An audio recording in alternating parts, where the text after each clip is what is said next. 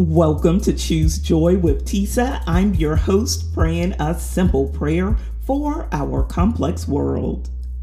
We have all heard that fear is the opposite of faith. I submit for us today that faith is pressing on even when we are afraid. That as believers, we can stand firm in the face of evil, knowing that our God is fighting for us. And our God never loses a battle, our God never fails. It is my prayer for each of us that we steady ourselves on the firm foundation of Jesus.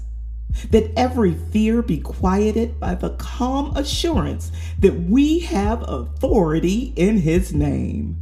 Pray this prayer with me. Lord God, we come boldly to your throne of grace today, knowing that you are faithful to meet us and receive us. We believe that when we have faith the size of a mustard seed, we can move mountains in your name. It is with that authority, the authority that has been given to us, that we declare victory over fear. We will no longer fear failure or inadequacy because we know that we are enough. God, we will no longer have anxiety about thoughts of what could happen, thoughts of what happened in the past that we cannot change. We will not worry about those things that seem so big, but God, against you, they are small. We will no longer be timid because we are meek, but we are not weak, because we have your strength in us.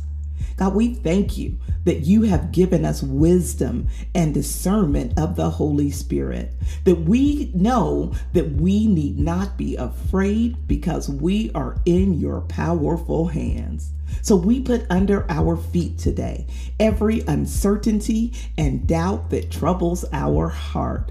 We thank you, God, for being better to us than we deserve. It's in the mighty and matchless name of Jesus that we pray. Amen. Thank you so much for praying with me here today at Choose Joy with Tisa. We are unbothered, unbreakable, and we are unafraid because we are children of the Most High God. That means nothing is higher. And we stop just for a moment today to give God the highest praise. Hallelujah, Lord, for all that you are moving for each and every one of us.